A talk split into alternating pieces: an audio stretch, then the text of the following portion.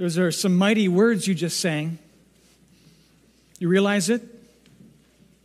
With every breath, I long to follow Jesus. Seriously? That's a, that's a great, great song. That's a great prayer. That's a great desire. Is, is that what you find in your life? Because I'll tell you what, more often than not, it's not what I find in my life. With every breath, I long to follow Jesus. Well, it certainly is our heart.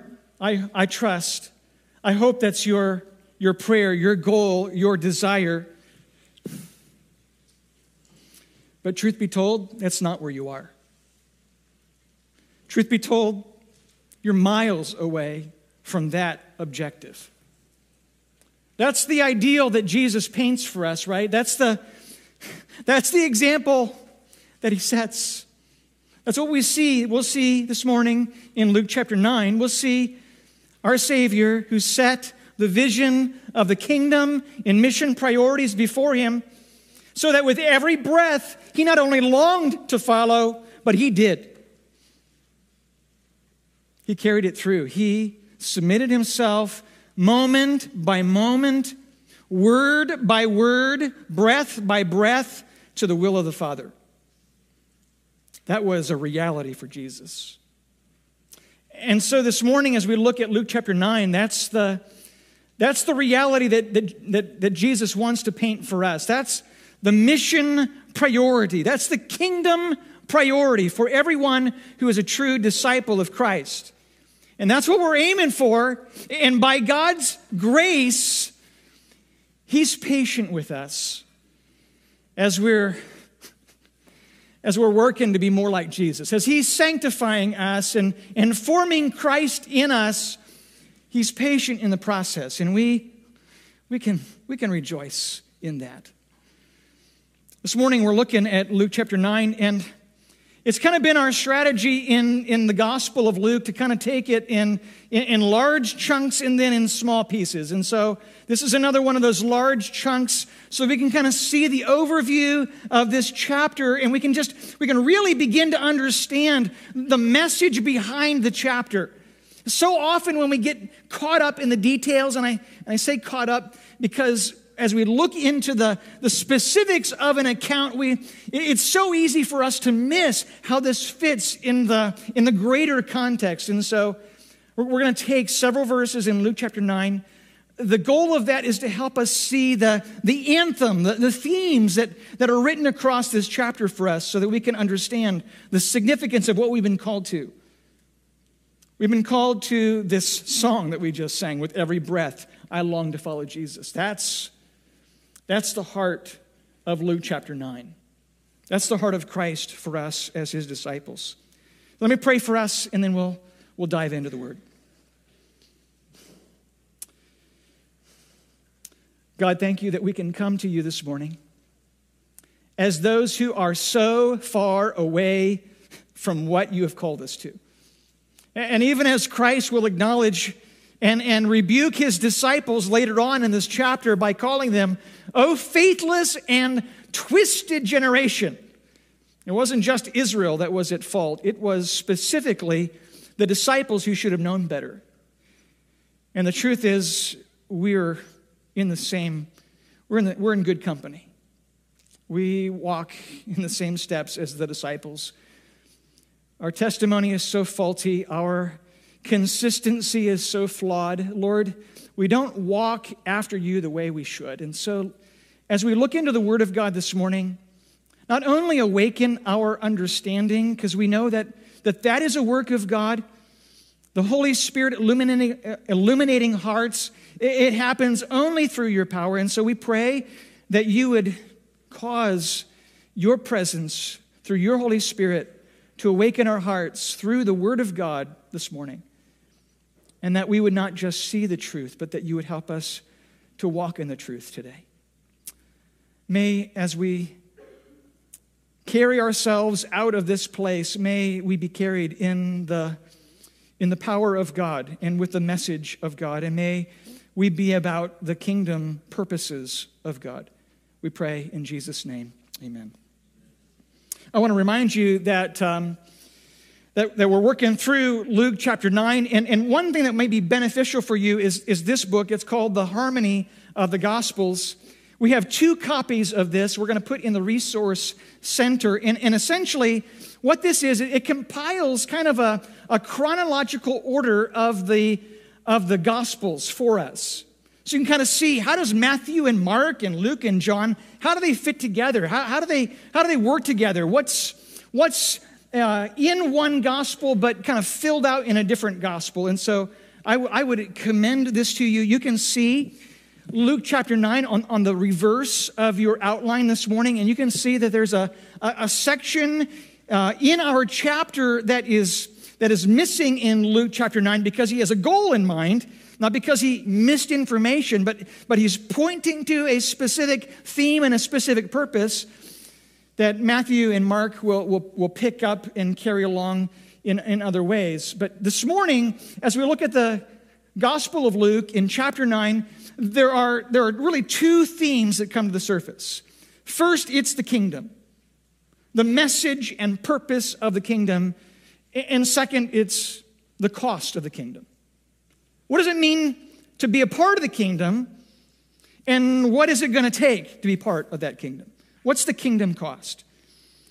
If, you're, uh, if you have a, don't have a Bible and would like to use the, the Pew Bible in front of you, you can find uh, Luke chapter 9 on page 866. I would encourage you to follow along as we, we make our way. We're going to pick up our, our, our narrative this morning in, in verse uh, 7 to 9, but just reading the first couple of verses of Luke chapter 9 as a, as a context for where we are. It says this, and he called the 12 together. This is Jesus calling the disciples. He says, and he gave them power and authority over all demons to cure diseases, and he sent them out to proclaim the kingdom of God. Let's just pause there for a moment. The word kingdom in the Gospel of Luke is, is a major emphasis. Over 40 times, Luke will point to the kingdom because this is the reality. Jesus came to make us aware of the kingdom. The kingdom was present in the king, Jesus.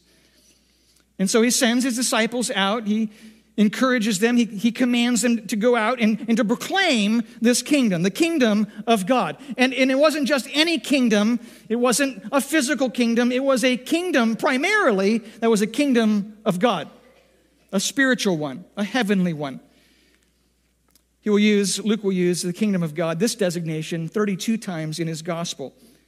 And he gives them not only this delegated message, this, this message of the, the proclamation of the kingdom, but he, it's accompanied by kingdom power power and authority over demons and the ability to heal.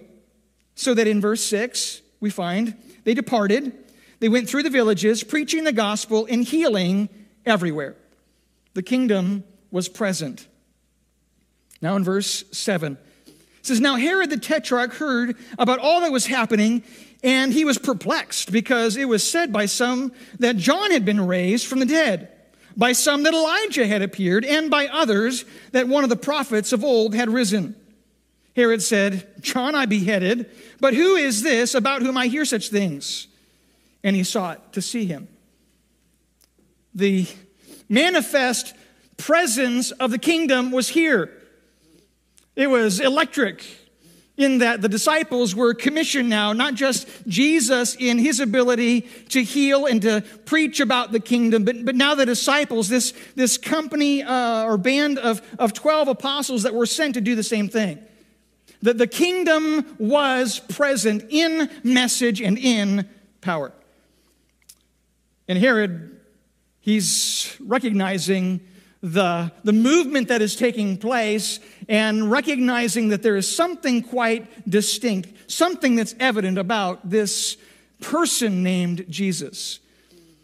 And as we come to learn about the kingdom, as, as you make a decision this morning about whether or not you're going to be part of the kingdom, I, I want you to understand there are some things, there's some realities about the kingdom that should assure your hearts. The kingdom will not be thwarted. The kingdom will not be hindered. And this morning, as we work our way through the text, we're going to see that, that while there may have been some apparent obstacles, nothing was going to get in the way of the kingdom presence. In verses 7 to 9, we see that the kingdom will not be hindered by human authority. It will not be hindered, it will not be thwarted by human authority. Herod, who is Herod Antipas, he is the son of Herod the Great. And you will remember Herod the Great because it was Herod the Great at the birth of Jesus when the Magi came and desiring to uh, uh, extinguish this threat to his kingdom power, will, will send a delegation to Bethlehem and he will annihilate all the babies that are two years old and, and under. But Jesus would not be part of that company because God had set his hand on Jesus to preserve him, and, and the kingdom would go forward uh, in spite of human power, in spite of human authority. And now, Herod, this is Herod's son, who is Herod Antipas. He is referred to as a tetrarch because the, a tetrarch is one who will rule over a fourth of the kingdom.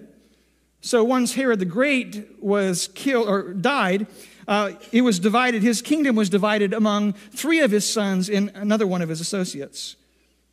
Herod Antipas was made ruler over the region of Galilee and nearby Perea, and it was Antipas who would not only imprison John the Baptist, but would ultimately behead him. That story is captured for us in Matthew and Mark. But Luke, in focusing on the priority of this kingdom and its message, will will help us to understand that, that the kingdom will not be hindered by human authority. Herod was seeking to eliminate the threats, and he seeks to eliminate and does eliminate John the Baptist. And eventually, Herod will be present at the, at the crucifixion of Jesus Christ. He would ultimately be consulted in that final day. In Luke chapter 23, verse 8, it says, Now when Herod saw Jesus, he was exceedingly glad, for he had desired for a long time to see him, but he had heard many things about him, and he, he had hoped to see some miracle done by him. You see, he wanted the miracle man to perform his little circus show for him. But Jesus in his kingdom was not about calling miracles on demand.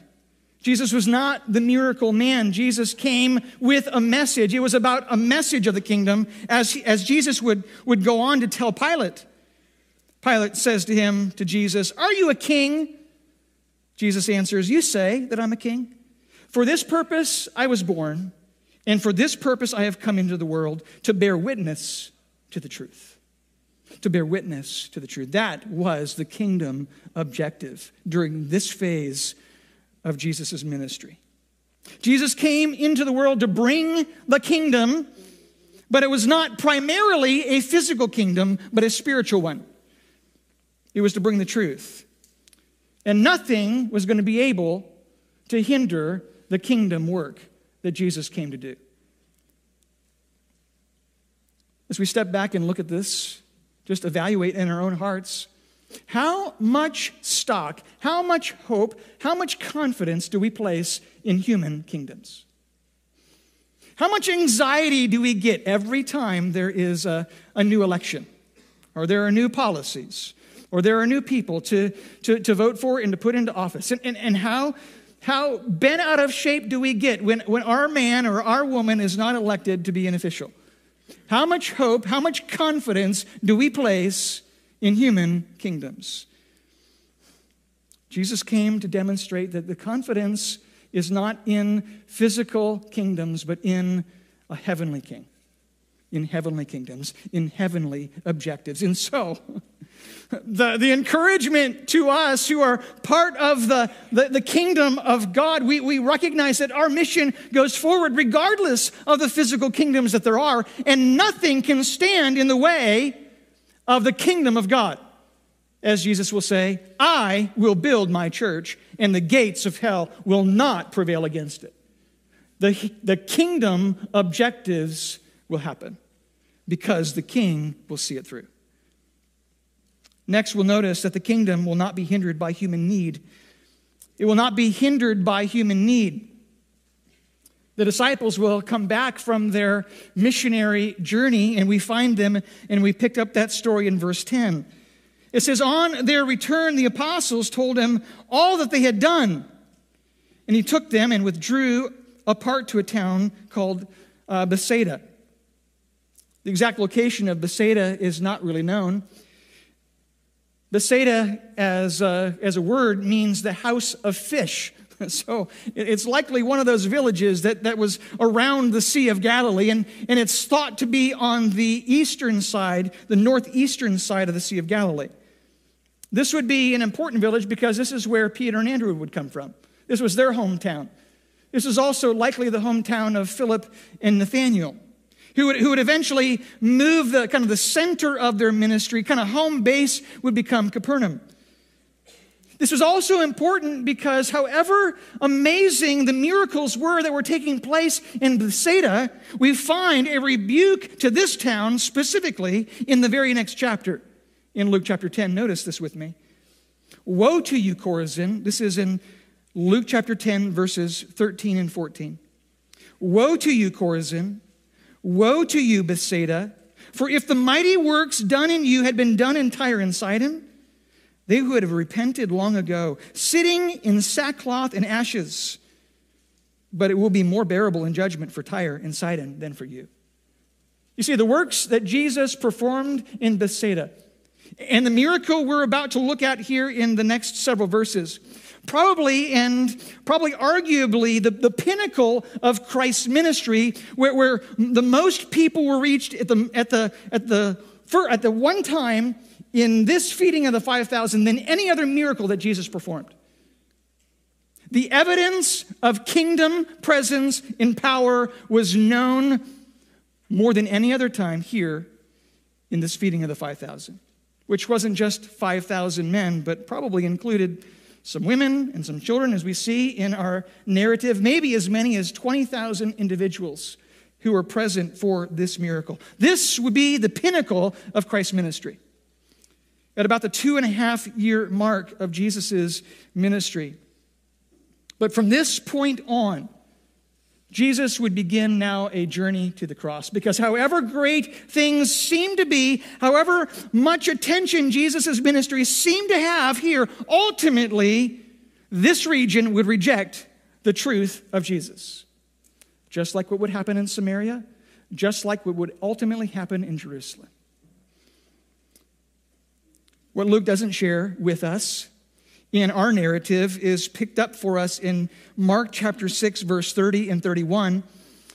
After John the Baptist is killed, uh, several of the disciples who had first been disciples of John the Baptist are grieving. There's a, a measure of sorrow. There's, there's pain when good friend, when a f- good friend dies. In Mark chapter 6, verses 30 and 31, Jesus says this The apostles returned to Jesus and told him all that they had done and taught. And he said to them, Come away by yourselves to a desolate place and rest a while. That's really good news. A vacation. But they didn't get a vacation. It says, on their return here, coming back to Luke chapter 9, verse 10, on their return, the apostles told him all they had done, and he took them and withdrew apart to a town called Bethsaida. When the crowd learned it, they followed him. Okay, Jesus, what are you going to do? Uh, you said vacation. you gave us your word. We're going to rest for a little while. What's Jesus going to do? Weary, discouraged, depleted, missionaries who've been doing the mission work for who knows how long. Now they finally return. They deserve some much needed rest, right? Well, Jesus does not do what you'd expect. It says, and he welcomed them and spoke to them of the kingdom of God and cured those who had a need of healing.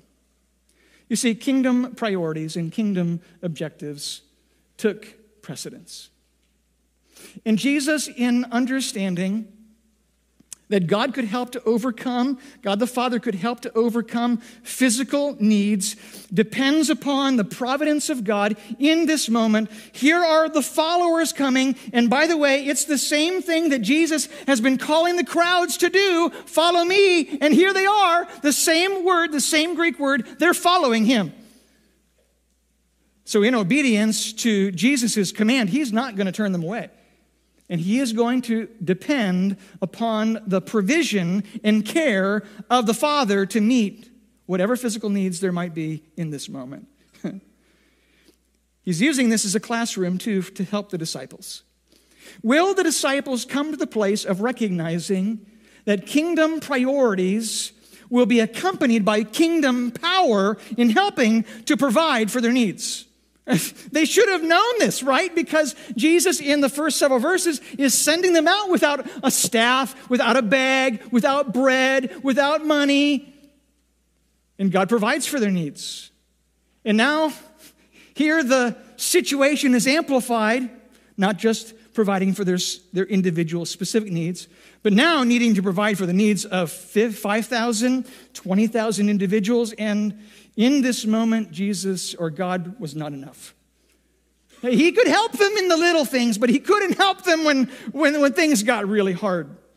Eh, Jesus now turns this situation onto the disciples in the next several verses. It says, The day began to wear away, and the twelve came and said to him, Send the crowds away to go into the surrounding villages and countryside to find lodging and, and to get provision. For we we are here in a desolate place. But Jesus says to them, What does he say? You give them something to eat. Seriously? really? How is that going to happen? Well, it's not going to happen by human power. It's not going to happen because you have the resources. It's going to happen because you're depending upon kingdom power and kingdom provision. Jesus is trying to press them into faith. He knows this is, this is what it's going to take for them to be about kingdom purposes. It says in verse 14, there were about 5,000 men in this place. So Jesus has the disciples, he gives them this object lesson. He, he incorporates them into this strategy. He has the, the crowds sit down in groups of 50 and 100. And notice verse 16, which is critical. And taking the five loaves and the two fish, he looked up to heaven and said, and said a blessing over them. Why? Because Jesus, as was a testimony in his life, always pointed to the source of kingdom provision. He pointed to God. God the Father was going to be able to meet the needs that seemed so impossible. He broke the loaves and gave it to the disciples to set before the crowd. And notice how the provision of God comes to play in two ways. First, and they all ate and were satisfied. This is the word to fill up. This is kind of like the, the Thanksgiving meal satisfied, right?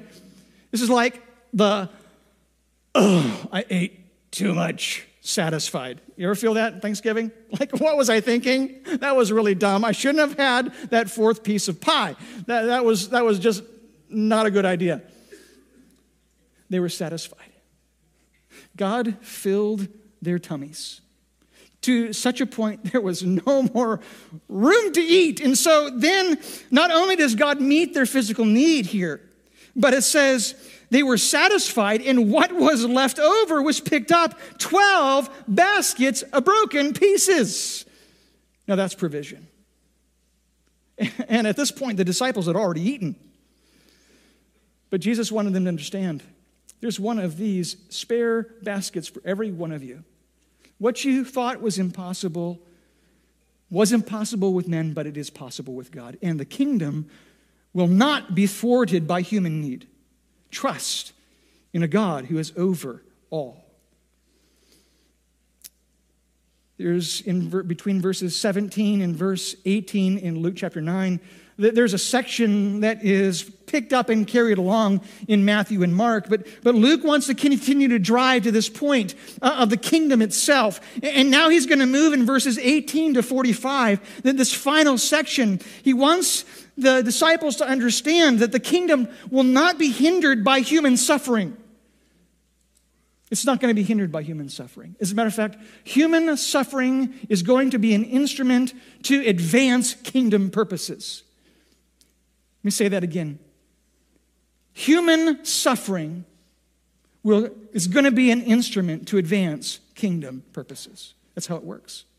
Uh, because there's, there's no other way to, to help the world understand what the, what the priorities actually are. There, there, there's no other way to, to help the world understand that, that, that God is sufficient to help when, when there's no other explanation for how these kingdom people are surviving. There's no other way to explain how these kingdom subjects are, are enjoying the satisfaction of God when, when all the earthly comforts are stripped away from them, then you'll know for certain that these are kingdom people because they're committed to kingdom purposes, even when all earthly comforts are taken away. The kingdom will not be hindered by human suffering, and, actually, it will be advanced by it. Notice in verse 18 Jesus now pulls the disciples aside. It says, now, now it happened as he was praying alone. And I just want to pause there for a moment. This is a, this is a feature of Jesus' ministry where you see the, the faithfulness of Christ and the dependence of Jesus in prayer with the Father is happening constantly throughout his ministry. He's modeling this for his disciples. He wants them to know that, that this is the only way that the kingdom life is going to happen. It says it happened that he, as he was praying alone, the disciples were with him, and he asked them, Who do the crowds say that I am? And they answered, John the Baptist, but others say Elijah, and others, the one of the prophets uh, of old that has risen. Then he said to them, But who do you say that I am?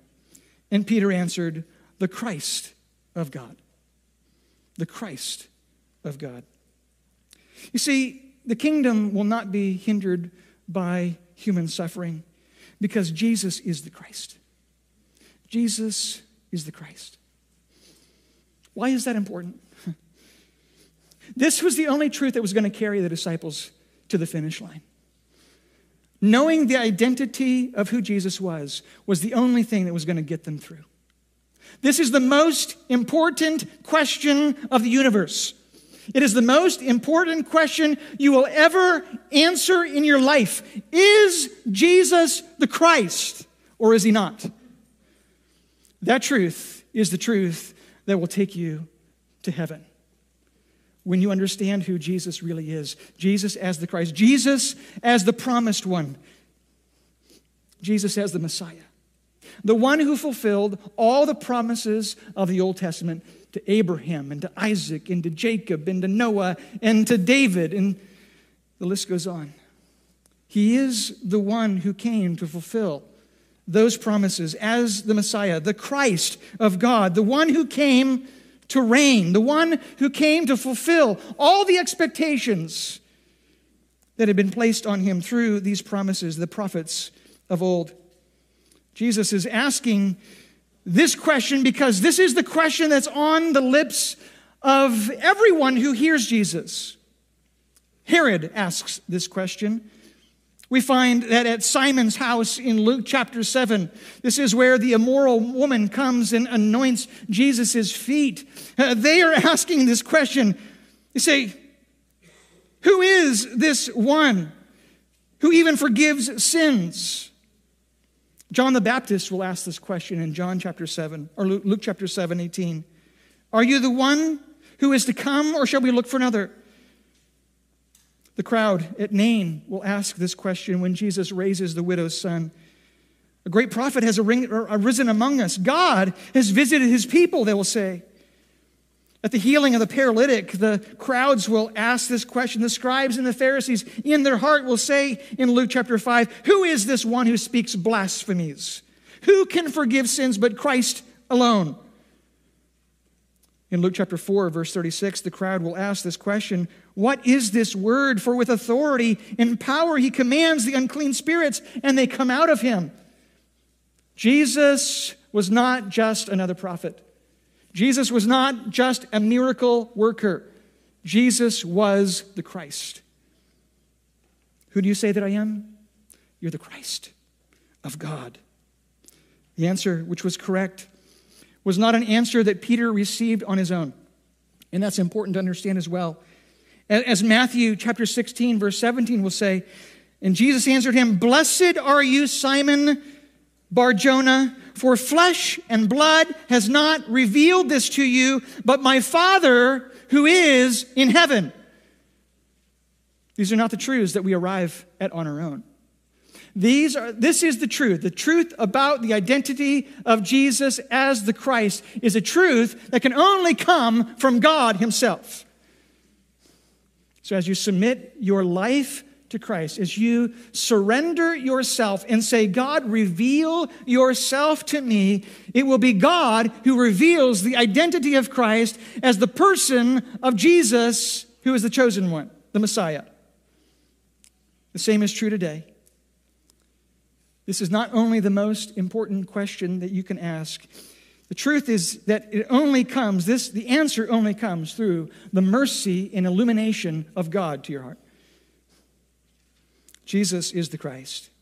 We see in verses 21 to 27 that the, the ministry of the kingdom will not be hindered because Jesus is the way. Jesus is the way. Moving to verse 21, he says, He strictly charged and commanded them to tell this to no one, saying, The Son of Man must suffer many things and be rejected by the elders and chief priests and the scribes and be killed, and on the third day be raised. Jesus set the example of following after the will of the Father. And he followed that will to the cross.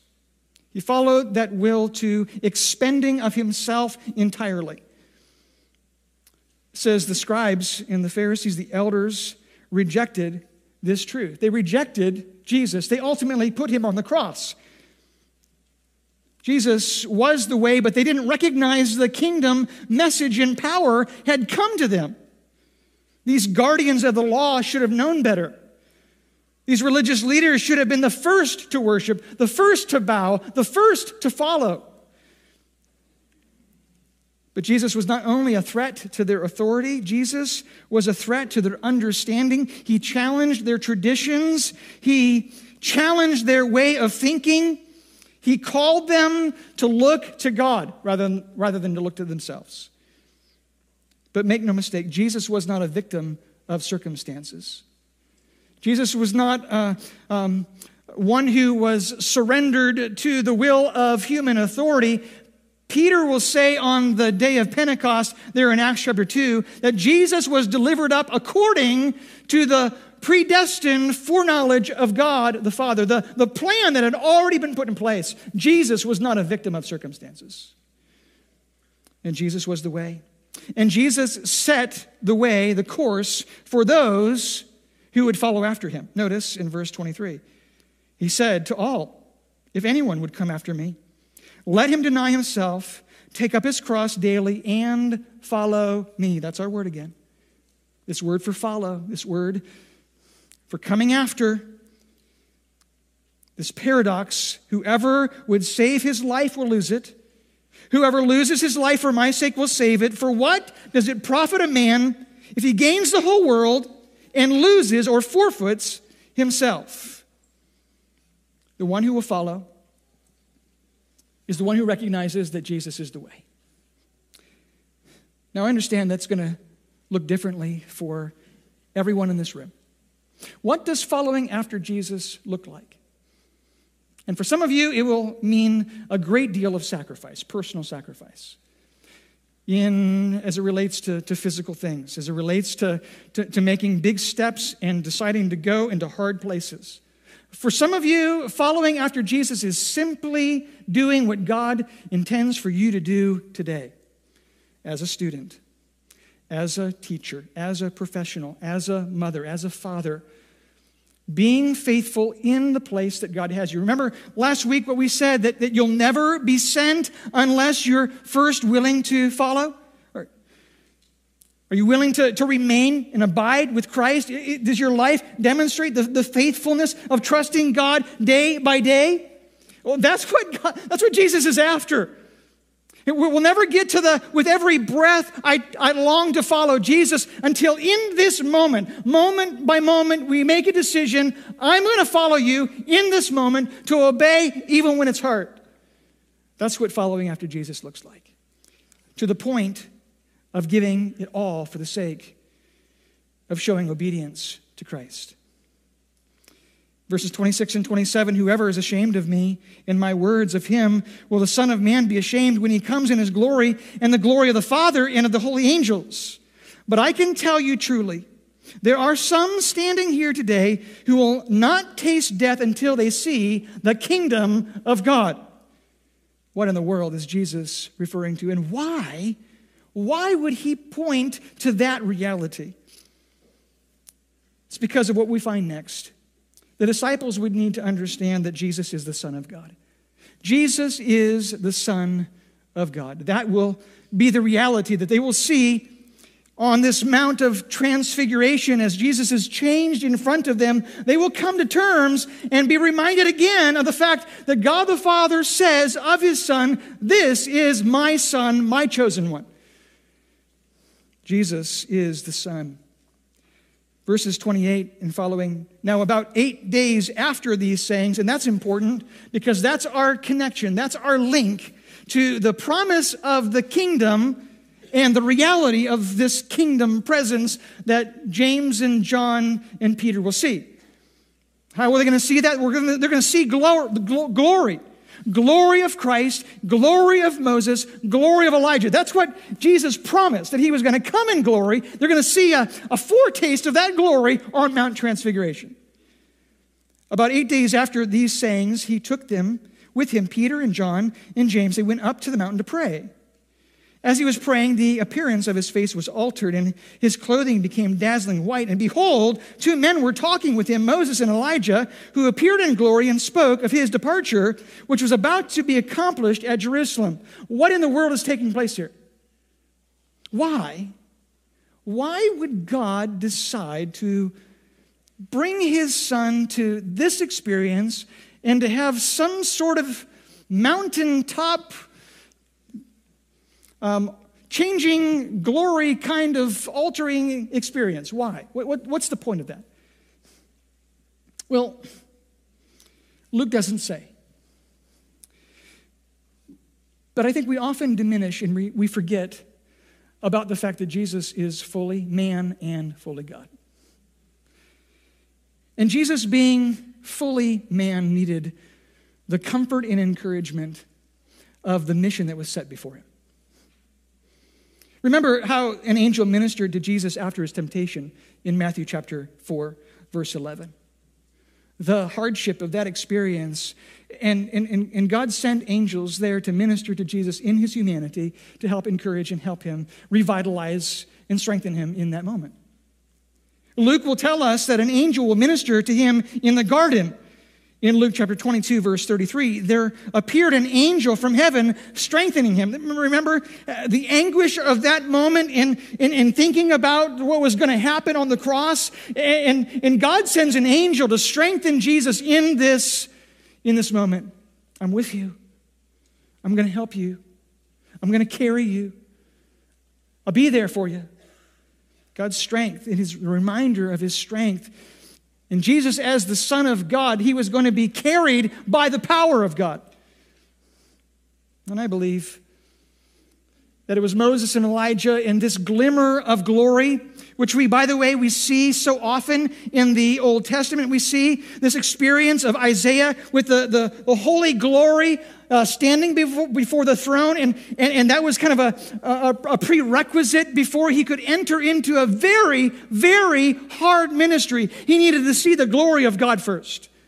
Ezekiel will have the same experience where he'll be ushered into the presence of the throne. He'll see all of the amazing majesty of the throne room, and, and it'll press him into very, very hard ministry. The Apostle Paul is uh, in his own testimony in Second Corinthians. He talks about being lifted up to the third heaven. He sees the glory. It was a, it was a prerequisite that, that would help carry him through very difficult ministry. I think Jesus needed to be reminded of the joy that was set before him. Endure the cross, despising shame, And in this moment, God brings about this, this encouragement that we find here in verse 35. A voice comes out of the cloud saying, This is my son, my chosen one. Jesus says, the Son of God. God the Father was going to see it through, He was going to carry it out. He was going to comfort His Son along the way. We have the same hope, by the way, as those who are sons and daughters of God. That God will see it through. God is sovereign. He will strengthen us and encourage us. We find found in 2 Peter that he's going to establish and strengthen and settle and perfect us. That, that is his work. That's the work of a God of comfort and grace he does for us as his sons and daughters. And finally, Jesus is the king. Jesus is the king. We see that in verses 37 to 43. It says, On the next day, when he had come down from the mountain, a great crowd met him. Behold, there was a man from the crowd who cried out, Teacher, I beg you, look at my son, for he is my only child. And behold, a great spirit seizes him, and he suddenly cries out. It convulses him so that he foams at the mouth, and it shatters him, and will hardly leave him. I begged your disciples to cast it out, but they could not. Jesus answers, O faithless and twisted generation, how long am I to be with you and to bear with you? Who was Jesus talking to? Was he talking to the Father? Was he talking to the crowd? Yes, but specifically, we find that he was speaking to his disciples. His disciples that should have known better. His disciples who had already been commissioned to have authority over demons and authority over diseases. And, and in this moment, having seen Christ and been, been, been commissioned by him, delegated authority given to them, they should have understood where the source of power came from so they could have done the work that was set before them. Jesus will confront them as we find in Mark chapter 9, 29. Jesus will tell his disciples, This kind cannot be driven out by anything but prayer. Meaning, this was not a faith issue with the Father, this was a faith issue for the disciples. It'll be very more, it'll be a lot more specific in Matthew chapter 17, verse 19, when he says, Then the disciples came to Jesus privately and said, Why could we not cast it out? He says to them, Because of your little faith.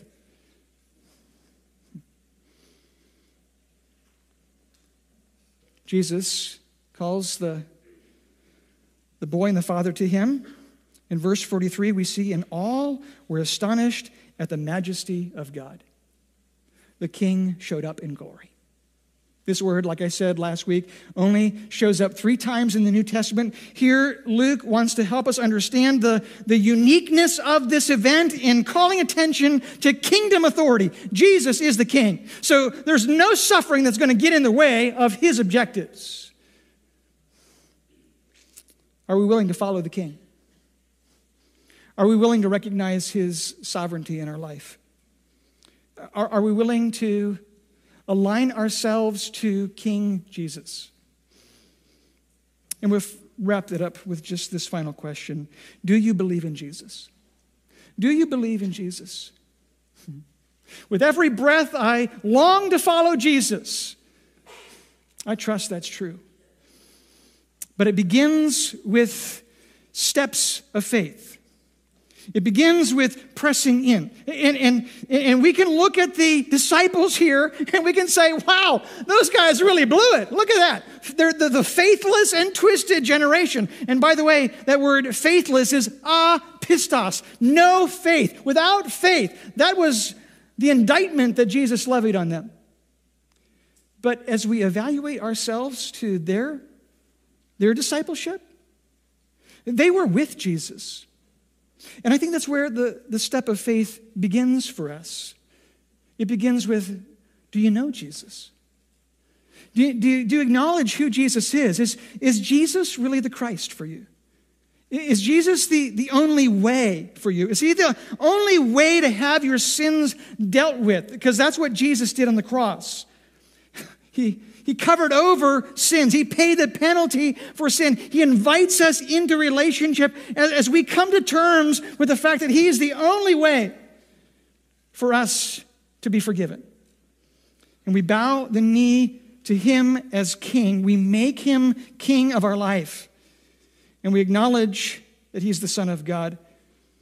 And that as those who are united with God as being children and sons and daughters of God, we're in a family, and, and now we have kingdom objectives, kingdom priorities. But for many of us, it, it doesn't get past step one, and that is do you have an abiding relationship with Christ? Are you with Christ, or do you find yourself coming to Christ? And when we recognize the significance of being with Christ, then we'll want to be in communion with Christ. That happens through prayer. Regular expressions of devotion through listening to Jesus from His Word and speaking to Jesus also from His Word through the power of the Spirit to the throne of God. Prayer, that was the, the, the posture of Jesus' life and ministry from start to finish. Is that the expression of our lives today? And then, are we committed to kingdom priorities so that we're involved with the kingdom community? like, we're, we're here. We recognize that this isn't just a place we come, but these are our people. This isn't just God's people, these are our people. And so their problems are our problems. Their sorrows are our sorrows. Their burdens are our burdens.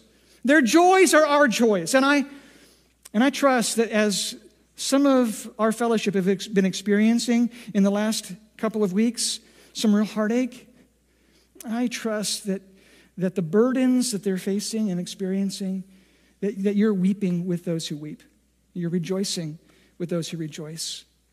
And that you are invested in kingdom purposes. Not only here in terms of ministry, you're committed to exercising and stewarding the gifts that God has given to you, as we saw in 2 Peter, that we're good stewards of the manifold grace of God. That's what faith does. It, it presses in, it gets involved, it puts the, the ministry that God has given to you to work. And finally, you recognize the kingdom message in the gospel. Do your neighbors know Jesus? Do you come and go? Do you pull into your garage? The door goes up, the door goes down, and you, and you never step outside to, to talk to your neighbors about Jesus? Is your, are your lips marked with a kingdom message? With every breath, we long to follow Jesus. That's, that's the objective, that's the goal. But may God help us because we're so far from where we should be. Oh God, we need your help to represent you faithfully. Help us, Lord, to understand not only what the mission is, and not only understand the, what, the, what the urgency of that mission is, but be so convinced of the King who establishes that mission for us, that, that we, like your followers, are willing to expend it all, to give it all for the sake of love to Jesus, who gave it all for the sake of bringing us to God. We praise you. Thank you for your patience with us. Help us to be about kingdom purposes. In Jesus' name, amen. God bless you. Thanks for coming today.